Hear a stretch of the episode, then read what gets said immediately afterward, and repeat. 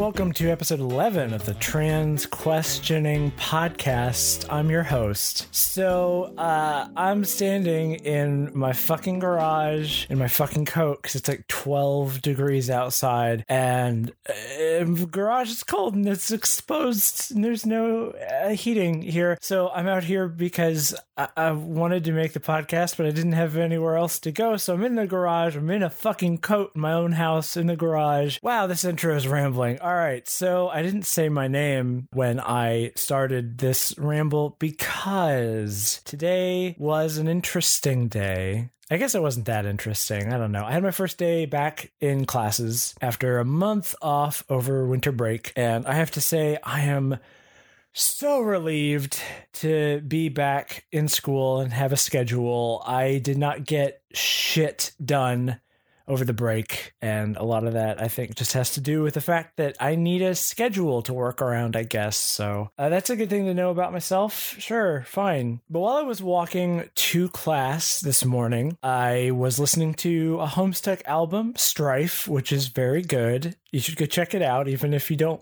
care about Homestuck, which is probably most of you. I was thinking about stuff, uh, n- nothing in particular. Uh, when I'm walking around and listening to music, I'm kind of just vegging out. Uh, I actually don't listen to music the way I think most people do, which is that music for me is sort of entering into a different state of mind in a general sense. I've had people ask me, like, what's your favorite album? And I'll say, uh, I don't know. And I'll probably say like some brand new album or a Pink Floyd album. Uh, and they'll say, What's your favorite song? And I'm like, I couldn't tell you what any of them are. there, there are albums that I have listened to hundreds of times whose lyrics I don't know. So that tells you something about the way that I listen to music. Which, fun sidebar, and I'm already getting so fucking distracted today. One of my classes is um, uh, film and other expressive forms, I think it's called. And the idea is exploring how similar stories are adapted through film, books, and music in different ways. So we're reading Animal Farm, and tonight we actually listened to Animals by Pink Floyd, by which I mean we had a devoted screening time where we all sat in a room and listened to Animals by Pink Floyd, which was one of the coolest experiences I've ever had as a film student. Because I love that album. I've listened to that album a million times. I think it's my favorite Pink Floyd album. I actually had never really paid attention to the lyrics, and so I was listening to it with the lyrics in front of me, taking notes, and suddenly I'm like, "Oh man, this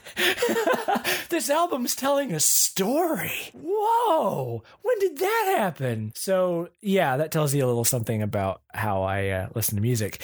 Anyway, while I was walking to class this morning, I had this thought that I've had occasionally. Uh, I, I keep coming back to this idea of uh, what is my name. There's this whole element of you know, transitioning where, oh, you need to have a female signifying name, uh, and you need to change all of your legal documents and all of that stuff. And that's been both daunting in a literal sense of, wow, that's a lot of work, but also in a more of a, an emotional sense to me because I don't have like a negative relationship with my name or with my my past self. I don't know if that's the best way to put it, but I know that like my first name is a name that that uh, my my mom really loved. My middle name, I was named after somebody who uh, was a very close family friend who seemed to have been a very amazing person, and this he died in a, a motorcycle accident, f- drunk driving a few weeks before I was born, I believe. And so I was named after him. And then my last name is my dad's side of the family, and I've always liked it. So there's just a very particular sort of historical connection or, or familial connection that I have with my name that, you know, I don't, I don't, I don't, I don't resent, you know, people calling me I actually went to. Um, I'll get to. I'll get into this later because it's it's a topic. Anyway, so considering the the question of a name, Zara was something when I first came out to a friend of mine from uh, high school. He threw this name at me uh, among a bunch of others as like, "Ooh, this could be fun," and I liked the sound of it in a vague sense of like, "Ooh, that's a nice middle ground between having to choose a brand new name and you know abandoning my old one." Because I like I like the Z, you know. It's uh it's a good it's a good letter you know? It's right there at the end and it's, it's really angular jagged lines. I just like the letter z. I don't know. I'm i'm i'm a self-obsessed millennial. What do you want from me? But zara has never particularly felt comfortable coming out of my mouth and I d- d- have never really been certain that it would be like my final name. I kind of always suspected that it wasn't going to be the name that I wanted to pick. It was just you know, me trying on the idea of a female signifying name, but it, uh, the long and short of it is that it just it's not the perfect fit verbally like out loud. In text i like it a lot. But so i was walking to class today and i sort of just stumbled into this chain of thoughts of you know uh, what is my name? Do i stick with or do I change it? Do I like Zara? What do I come up with? How do you come up with a name for yourself? How do you figure out, like, okay, so this is my name now. Everybody refer to me as this. You knew me by this other name, which is the name that I have poured my soul into, but now there's a new name that I'm going to begin pouring my soul into from here on out. And that's probably not true for most people. I, I have a very particular relationship with names. I think I've said this in a previous episode but I, in my own fiction writing, I have a very particular obsession with names for characters. I feel like I don't know a character until I have found their name. And once I have found that name, like I understand them, and then I have a really hard time changing that name if it turns out that like it's a name that belongs to a famous person that I don't want the association with uh, that person with that character, which has happened, or uh, like in a fantasy setting. When I was in high school, I named a character Akashi in a um, European sort of fantasy setting, and I had to jump through a million hoops to justify why like two characters had Japanese names when everybody else had kind of European names. And the answer was, I like anime, okay, shut up. But so this is another one of those things that doesn't really get talked about that much. It's like, how do you find a new name? This is a question I wish I had asked Karta Manir when she was on two episodes ago, because uh, Karta's an, a,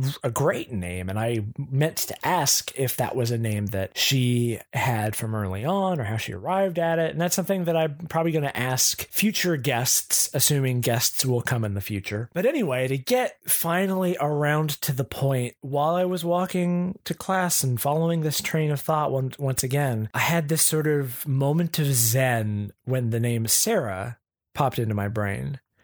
And it's so funny this this this feeling like oh that's it that's the name and it's it follows along in the pattern of so many things in my life where I I don't want to say oh things just work out but in a way they kind of do and I've always been kind of a zen ish to put it in the most uh, culturally appropriate way. Just sort of you know really fluid and and roll with the punches kind of person. God i sound like such an asshole. Uh, but whatever i uh, I try not to get mad about stuff. I try not to get obsessed with things, although I fail at that a lot. You know, once I once a thought comes into my head, I don't deliberate on it too much, you know? So, like, once, as soon as I realized that I was trans, it's like, oh, yeah, I am. Uh, as soon as I had the thought that I should do this podcast, I started doing this podcast. There wasn't like a, a sit down, like, oh, I don't know, I should weigh the pros and cons. Like, am I really the person to do this? That sort of thing. And, you know, if I had done that, I probably would have burnt out whatever energy it was that propelled me to try to start doing this in the first place and then I wouldn't have done it. And that energy is sort of it can it can it can lead you into bad situations and I think that's a lot of like the problem with uh cis white male creativity is sort of just like running on that kind of like compelling energy without questioning what you're making with that energy, but that's a subject for another day. But so it's it's it's interesting to me that the name that I hooked onto was Zara and it didn't quite feel right in a way that I can't quite explain. It's like I like those sounds and I like the way that it, it feels in a particular way, but it's not me. It's not my name. But as soon as Sarah showed up in my brain, it's like, oh, that's it. Like they're just even just saying it out loud, and I think part of the reason why it took me so long to get to th- the point here is that I was afraid that once I actually said it out loud, I would realize that I'm fucking wrong. But now that I am actually saying it out loud, it's like, oh yeah, that's it. Sarah.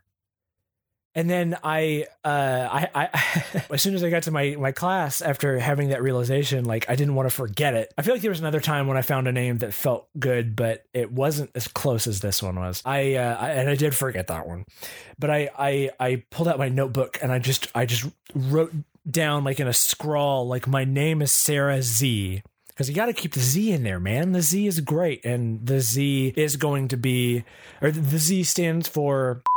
So that's going to be my name uh, with my last name after that. Just, you know, to keep that alive. Sarah.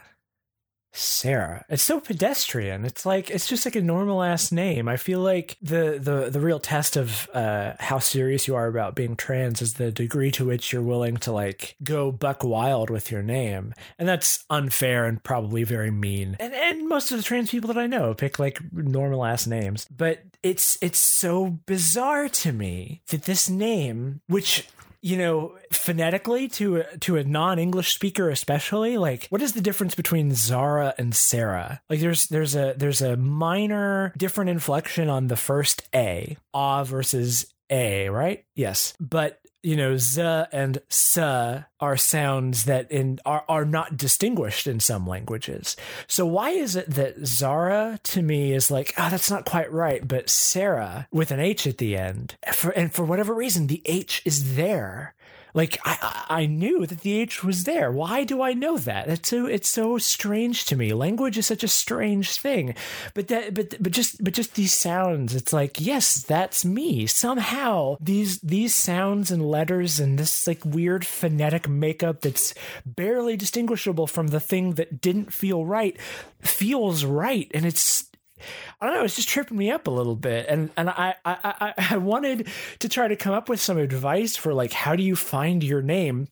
But like fucking everything else in this stupid ass journey, it's about trusting your gut, which I just hate. I hate that there's no like steps you can follow. It's just a fucking crapshoot, and you gotta hope that your chakras are aligned or some garbage.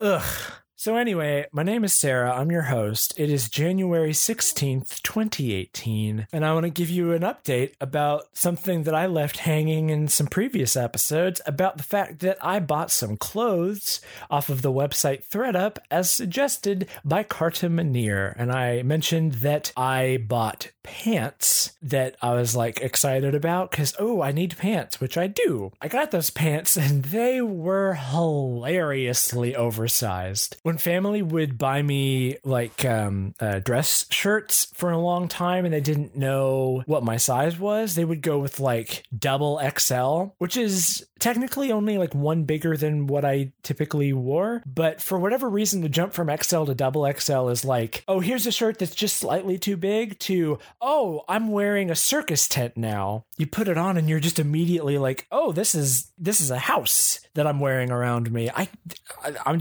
just gonna give this away because it's not it's not it's not right for me. And this, this is what those pants were like. So I sent them back and I'm looking at other stuff. Uh, but I did get three other bits of clothing from from ThredUp that are great. One is just like a normal ass, like athletic, slim fit t-shirt that I liked because it had uh, like a front hue going on, and I like that. The real winner was a uh, a sweater that's got like a purple plaid sort of front that's very simple and it's a little baggy so it uh, hides my unfeminine curves, I guess. And then I also got like a shawl, just like a yarn shawl, which I haven't really worn yet because it's the, I, I, have this process of having to uh, to uh, work myself up to these like particular milestones of of wearing clothes. I just I have this thing in my pocket. I'm so sorry for jumping back to this. I have this thing in my pocket that I uh, I have been carrying around with me all day. The Im- immediate instant that I had the realization, like, oh, Sarah, that's my name, I looked down on the fucking ground and there was a yarn like keychain ring that's black uh, with white letters and it says rebirth. Uh, the universe is incomprehensible and I just don't know what to do about it. So anyway, I uh, and, and I picked it. I picked it up, of course. Like I walked past it and I saw it and I thought, oh, that's funny. And then I think, wait, what?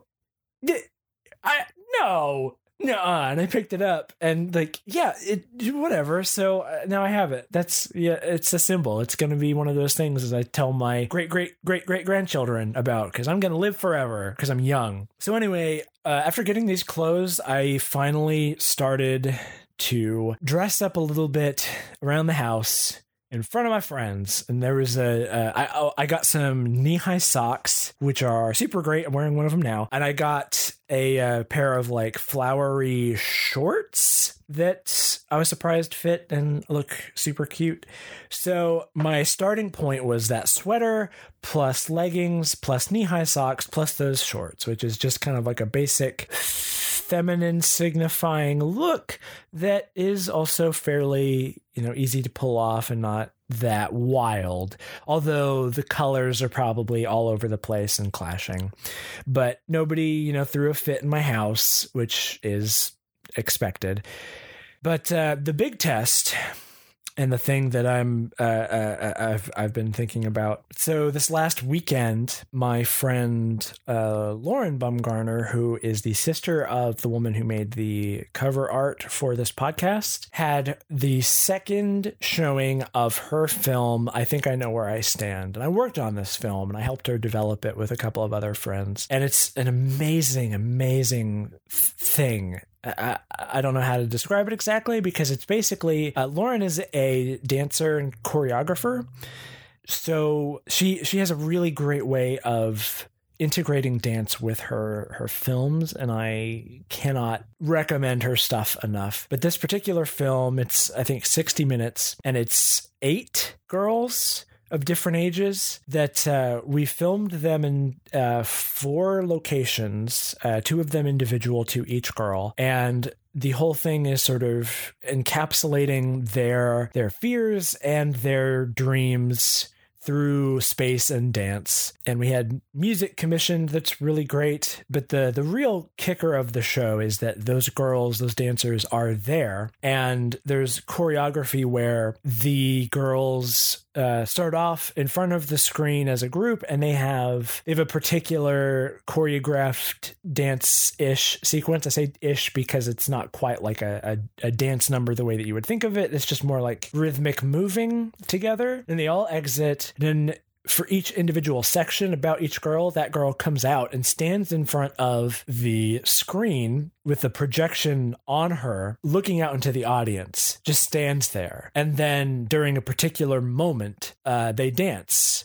And it's an improv dance, and they do it for 30 to 45 seconds and then they return to their place and then when their section is over they leave. And it's it's it's incredible. Uh, i cry every time i see it. And it's i mean i've seen like rough cuts of it for a while and i always liked it but seeing it performed is so amazing. And i wish that there was a way to get it to be seen by more people but the just the the weird nature of it makes it kind of impossible. But anyway i got to go to this second showing and this is the first time that these friends have seen me since I came out as as trans to them. Uh, first time they've seen me in probably well over a year, actually. So at this point, I've lost like sixty pounds, and I'm uh, taking better care of myself in a general sense. So I decided to mark the occasion, it would be good to go out in girl mode, which is kind of a weird way to put it. That's how people talk about it. I don't know how comfortable I am with that, but whatever. We'll just say it for simplicity's sake. Going out in girl mode. So I wore that getup the sweater, the leggings, the shorts, the knee high socks, a nice pair of shoes that were shoes I've had for a long time, but they look uh, not masculine necessarily. So this was a good experience. It was strange. I was nervous the entire time and nobody did anything. It was great in that regard. I, I, mean, I wasn't, I wouldn't have expected anybody to pull some shit. This was like, you know, an art gallery thing. But I did get weird looks from a lot of people. And that was odd. I felt very visible the entire time. And it was stressful in a big way. I kind of avoided the crowd for as long as I could and I just felt exposed. Uh, but I was also just like really happy with my clothes and they felt right in a way that clothes clothes don't usually do. So that was a good sign. Um, and it was stressful, and uh, that's to be expected. Like I said last week's episode, you know, I, it just takes practice, like anything else. But I'm I'm glad that I did that. You know, from everything that I've I've I've said up to this point, I'm in this sort of interesting headspace where I am. I, I can tell that I'm I'm right on the verge of presenting part time and potentially full time. And by on the verge, I mean like within six to 10 months. That could be a wild over or underestimate at this point.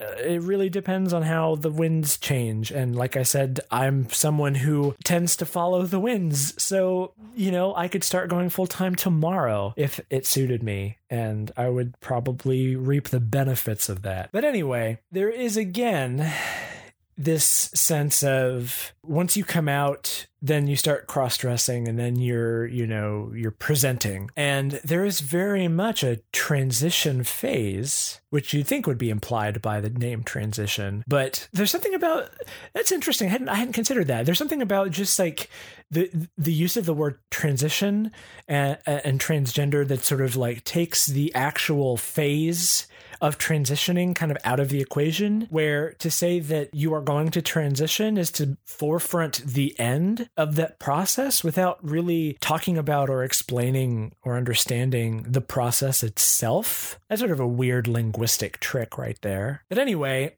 I'm very much in this like, I'm over the slump at the moment anyway. I'm sure I'll have another downturn sooner or later. But I'm over that slump for now and feeling really confident about my future and about like transitioning and I'm, I'm, feeling really good about this semester. I'm closer to feeling healthy. You know i've got landmarks on the horizon to look forward to. You know things are things are going all right. And i'm i'm less daunted by the idea of presenting female in public and going through the the transition process. As a uh, as a general update i know i said that i was going to start laser hair removal soon. I fucked up. So I have a really bad habit of plucking hairs when I'm anxious. And I was anxious a lot over this winter break because you know, I didn't have a schedule to keep, so I was just left to my own devices, and I should never be left to my own devices. And there was, I have this weird thing of like, I'll, I touch my face a lot, and if I touch a certain part of my face and I notice, you know, it's it, the the hair there is a little bit longer than anywhere else, I just start to like obsessively touch that area like oh, there's something different. I need to get rid of it. I need to do something about it. So some most of the time that means you know breaking out my uh, uh, trimmer thing and getting rid of it. But for whatever reason, there there are times when it's just like I want to I want to pluck it because. I think I think it might be kind of a self-harm thing. I've been trying to figure out why I do this and I think there is like a a general dopamine release of like oh this hurts but oh it's not you know, the more you do it, the more you, you, get used to it. And there's just sort of like a weird emotional release involved. And I'm not somebody who's ever particularly uh, f- found positive qualities in pain. As someone who has struggled with depression all my life, I never really de- devolved to self harm, or, or at least not physical self harm, because I, you know, didn't like pain.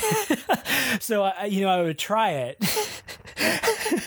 I would tr- I would try self harm because you know all the kids are doing it these days, and I'd just be like, "Ow! Oh no, no, no, thank you." it's not it's not that funny, but I think it's funny. For for me, it's sad. It's sad funny. It's funny because it's sad. But so to use a inappropriate but kind of ironic turn of phrase, I, I got a wild hair across my ass and uh, started plucking my mustache because it was bothering me. And I kept doing it and I couldn't stop. So I broke out my mirror and my headlamp and like got right up into it. And I literally plucked every single hair in my mustache. It took me like four hours. And when it was over, I just sort of like looked at this pile of hair on my desk and like the time that I had wasted doing this. And I was like, what? Why the fuck did I just do this? What is my deal?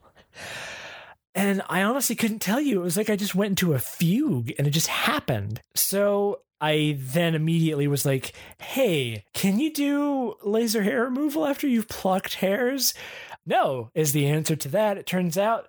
So I have to wait now. It's been about a week, maybe a week and a half since this happened. And I can see the hair starting to grow back. But uh, everywhere that I looked said that you need to wait two to four weeks before uh, doing laser. So that's where that is. Once everything is back in order, then I'll start laser. So my schedule's been pushed back a little bit, but not that much. But it's fine. It's fine. Whatever. It was nice, I will say, to see part of my face without facial hair and just like oh, this is what I could look like? Because, you know, the mustache area is probably the most important one to get removed in a lot of ways because it's it, it's the most dense. You know, people who've gone to laser a bunch, they still tend to have a little bit of that mustache shadow and it's hard to get rid of. But, you know, plucking it with with it being gone, even with, you know, the rest of my face still having a shadow, there's just like this sense of uh, oh yeah, there's a silhouette I could I, I, I can get behind. There's probably a better way to put that, but that's life, man. Whatever.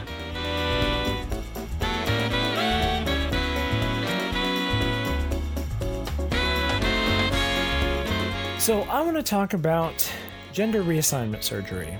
This is something that I've been wanting to talk about a little bit on the on the podcast for a while because it's a complicated subject. I don't have any sources in front of me. I don't have like notes prepared or anything. I'm going to just wing this the way that I wing everything. And it's probably not the best way to do it. And I'm not a healthcare professional or a psychologist. I'm a film student. So, as always, take my opinions for what the fuck ever they're worth, which is not a whole, whole lot. One of the first things you'll see in any article about how to talk to or about trans people is do not ask about GRS. Do not ask about gender reassignment surgery. You know, don't ask them, do you want the surgery? Uh, do you plan to have the surgery? Have you already had the surgery? And that is true. That's good. You should not do those things. However, there is a unfortunate side effect to this, which is that there isn't really a lot of conversation about GRS as a result. So again, when I had Carta on, that was one of the questions that I had on my mind, but it's a rude question to ask, you know? And it, it, it is a rude question. Uh, you're asking about somebody's genitals and their plans for their genitals. Like that's that's a weird thing to discuss and yeah, it's nobody's business. But from one trans person to another, I think there should be room to have that discussion and to sort of like air out your your fears and doubts because in the same way that there is this omnipresent narrative of I knew I was trans since the moment I was born, and you know I'm a, I'm a woman in a man's body, whatever. There's also this narrative of eventually you're gonna get GRS. Like that seems like that's intrinsically part of the trans narrative of the end goal is to eventually become indistinguishable from the gender that you are trying to present as, which is of course a very gender binary normative perspective, but that's how most things are. So we're we have to deal we have to live with the culture that we've been given. And so I have kind of complex feelings about GRS as I think probably most people do. And I, I just want to want to chat about that a little bit because you know, I don't think uh, well, obviously, nobody should feel pressured to to get that huge of a surgery, but it's also you know you shouldn't feel ashamed for not wanting it. You see a lot people saying and I, I, count myself in this, you know, I don't have the extraordinary dysphoria that a lot of people describe. So I constantly doubt my, my transness as a result. You know, when you don't feel the same sort of pressures that, that a lot of trans people describe, you feel like, well, maybe I'm not as trans as they are. Maybe I'm not trans at all. Maybe I'm just making it up because these are the, the most common signifiers, which, I've, as I've covered exhaustively in this episode and every other episode, is absolutely bullshit. But these are the thoughts you have, you know, and you shouldn't just push them away. You should deal with them. You should like stop and live with those thoughts and ask yourself, like, why do I feel this way? And so with with GRS, you know, straight up for me, I don't want that at all. I I don't I don't for for a number of reasons. Uh, there's there's the aspect of uh, as I've already stated, I'm not a huge fan of pain, and it sounds like an incredibly painful procedure. Uh, and just as a general content warning, uh, from here on out, I'm going to be talking pretty frankly about uh, genitals and various things that can be medically done unto them. So if that's not your cup of tea, move on. Uh, and I'm sorry, but uh, I hope you have a good, pleasant afternoon, and that you can then go on to listen to another podcast that's just as good or better. But you know, so so uh, uh gen- gender reassignment surgery for uh, trans women basically looks like uh, splitting s- splitting open your your penis and sort of inverting it and uh, removing your testicles and using all of that skin to create a, a, a vagina and uh, utilizing the the head of the penis to turn it into a clitoris. So it becomes essentially a, a functional vagina in every way except that it you don't have a uterus. But in reading people's descriptions of what it's like to have had a vaginoplasty, I believe is what it's called, you uh, first of all, medically, it is. I don't want to describe it as a wound because that's a thing that TERFs say to uh, uh, hate on trans women, but it does close up over time if you don't dilate it. So you have a set of medical dilators, which are essentially measured dildos that you have to put in for a certain amount of time each day, and you step up, and you have to do it basically for the rest of your life. The the frequency decreases radically over the course of the first year, I believe, but it is generally like you're supposed to do it I think like once once a week. I think that's right. Maybe it's more frequent than that. And penetrative sex counts as dilation after a certain point. So you know, for people who have active sex lives, that's pretty rad. But as you can imagine, like that extensive of a surgery can be very painful. If you don't have all of the hairs very thoroughly electrolyzed on the skin that is used to create the interior of the vagina, eh, you can have ingrown hair problems. But yeah, if you don't keep up the dilation, which I understand is eh, extraordinary, extraordinarily painful at the beginning because it, you know, it's it, it's a, it's an area of your body that's probably bruised to hell because it's been been turned inside out. If you don't do that, it closes up and your effective uh, cavity size decreases. So it's it's an extraordinarily painful and expensive procedure that also you're not particularly taught how to use it beyond a purely functional sense. I read a uh, an op-ed by somebody, and I uh, I hope I have it bookmarked. I'm not sure if I do. Basically, describing how you know they had an idea of what having a having a vagina would feel like in a sensual and sexual sense, but the reality was much less sensitive than they were expecting. You know, the the the the the walls of the vagina weren't as sensitive as they expected them to be, because it's you know it's basically just normal skin. They did eventually find ways of pleasuring themselves that were better than what they had ever known in the past but they had to discover that on them on their own. And it is something that's like distinctly different from how a cisgendered woman has to to, to pleasure herself or be pleasured by another person. And that's fine. Whatever. Uh, I, I don't i don't say that as a discouraging fact or to say that like if you have gender reassignment surgery, you are uh, not a real woman. What? Uh, why is that the implication? I don't fucking know.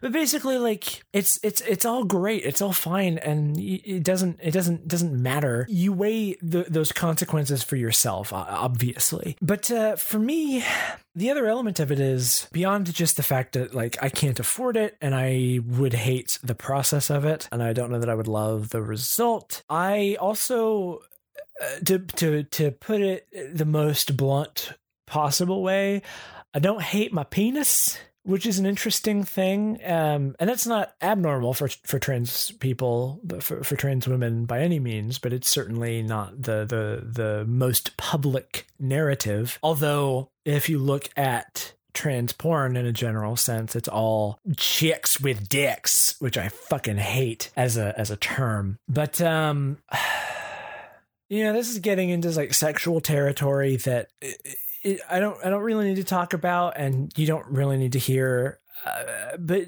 just uh, just as, uh, in a general way like I don't hate that aspect of my anatomy. And from what I understand of how uh, hormone replacement therapy affects your sex drive as uh, an assigned male at birth person, I actually that all of those descriptors like sort of excite me in a very particular way. Like I um besides just the fact of having an overall lowered sex drive i mean i'm not i'm not a particularly sexual person in general and you know uh, I, I guess in general I, I tend to be more demisexual. I'm more I, am not really attracted to people unless I I have a, a, a good like intellectual relationship with them, and even then the people that I thought I was sexually attracted to I wasn't ever really or had a hard time.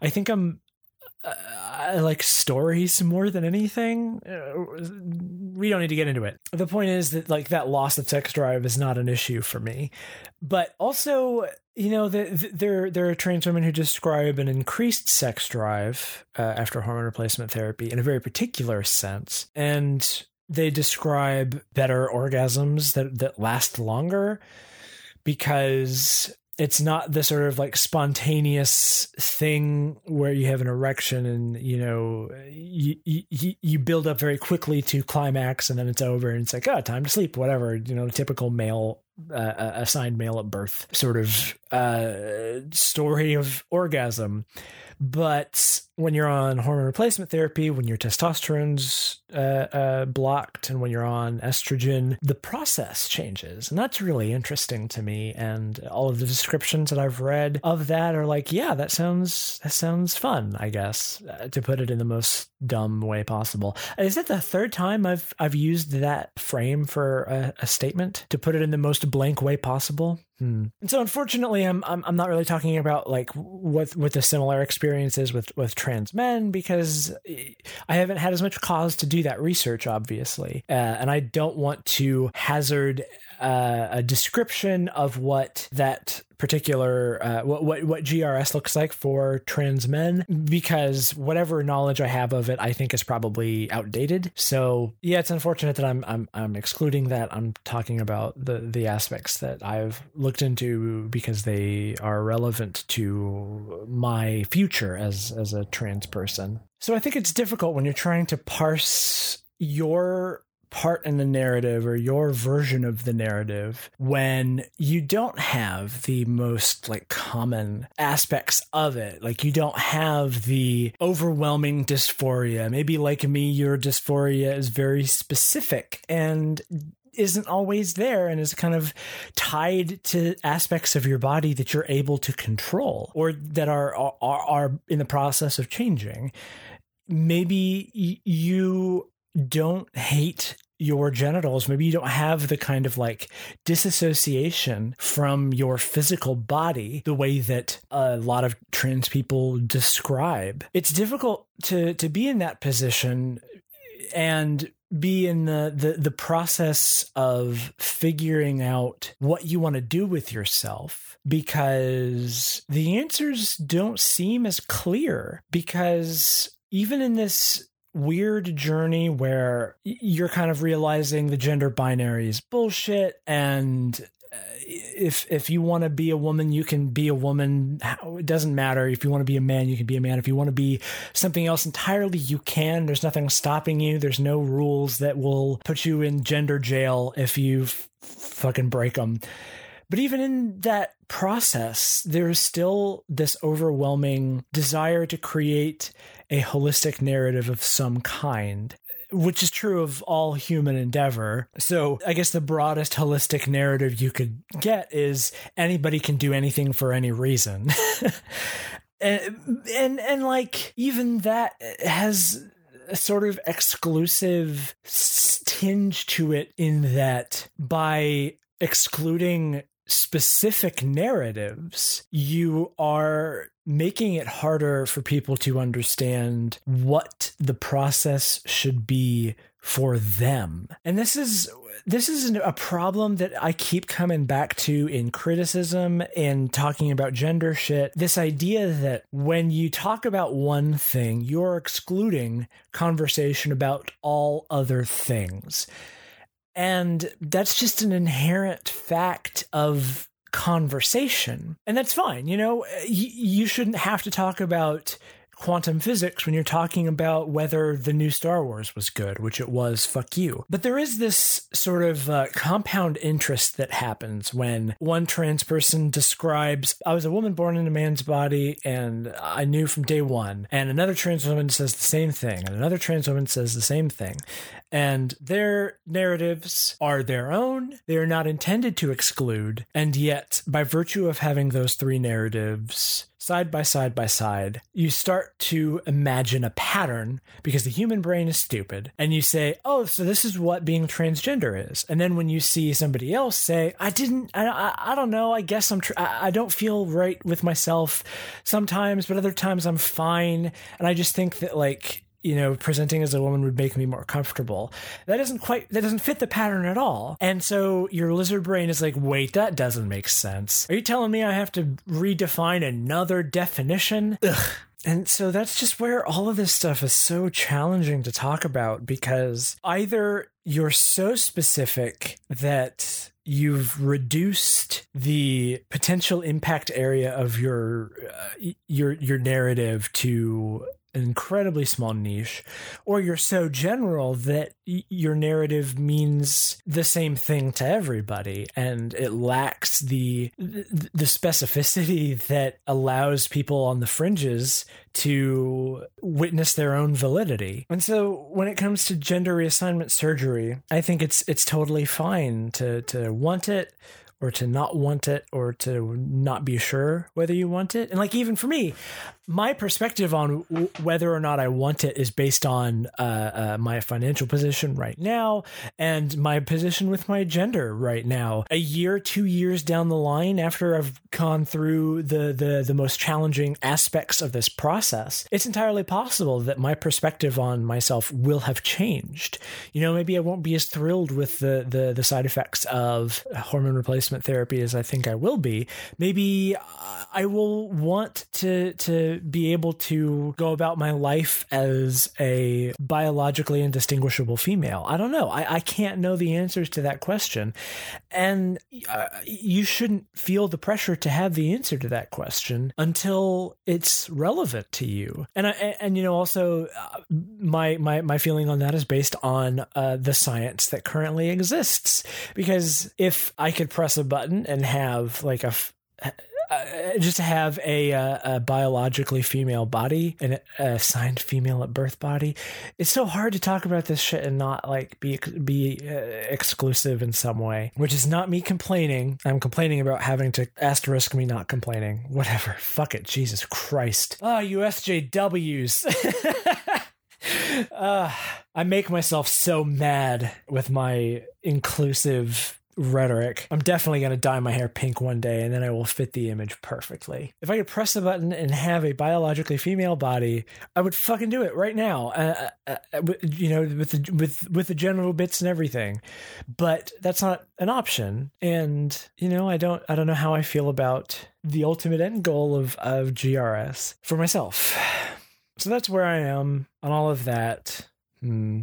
So I guess to wrap things up, I think the goal of questioning your gender and going through the actual transition process of being some kind of transgender without knowing what the, the goalposts are necessarily or you know being very far away from reaching them i think the goal of the transition process and the sense of it being a transition from one state to another should be to reach a, a, state of comfortability with your body. Now, that's a loaded proposition, obviously. And I'm not saying, you know, buck up and get over your dysphoria. That's bullshit. By comfortability, I don't mean, you know, explicitly like loving your body, although that would be ideal, but just understanding it understanding why you are uncomfortable with it. For me, a huge part of this process has been, you know, shaving my body and starting to lose weight. And these things have, have brought me closer to my body in a way that I wasn't before because I, I hated my body and I hated my, my myself as a result. But now I'm closer to myself and I have a better understanding of it and I, I feel more comfortable in a very particular way. And so I don't like love my body, whatever, but I'm not as uncomfortable in it because I see it for what it is and I I understand myself as like a just a biological organism, I guess, and uh, I see the steps that I'm taking to make myself better, and that makes it easier for me. And so I don't know how relevant that is to anybody. You know, I, I've been reading a lot of uh, stuff about David Lynch lately and, and, and Twin Peaks in particular. And I keep coming back to his sort of approach with transcendental meditation, which is such an easy thing to like laugh at and be like, oh, meditation, whatever. But there's a lot to be said for the sort of centering of self and taking a breath and just letting your your thoughts go for a while and feeling what your heart wants you to feel.